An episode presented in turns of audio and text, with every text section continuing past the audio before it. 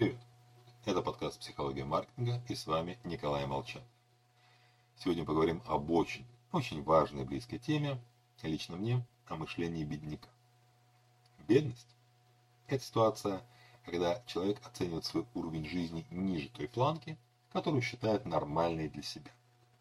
Так что могут быть, я встречал таких, миллиардеры с мышлением бедняков и маргиналы, абсолютно удовлетворенные собственным положением. Поэтому, если мы продаем товары, скажем, политкорректно сегменту эконом, то лучше учитывать специфику мышления бедняка. С его точки зрения он нуждается во многом, но не может это получить. Поэтому постоянно ощущает себя в проигрыше. Даже получив лишние деньги, он оценивает их не как прибыль, а как сокращение потерь.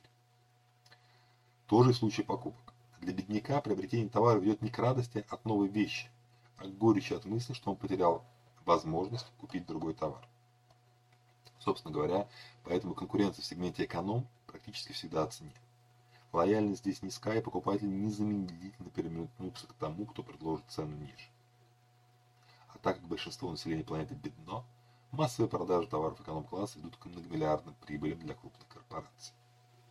вот новому бизнесу я бы точно не советовал стартовать с бизнес-модели, где основным конкурентным преимуществом является низкая цена. Будьте осторожны, бегите от нее как можно дальше. С вами был Николай Молчан.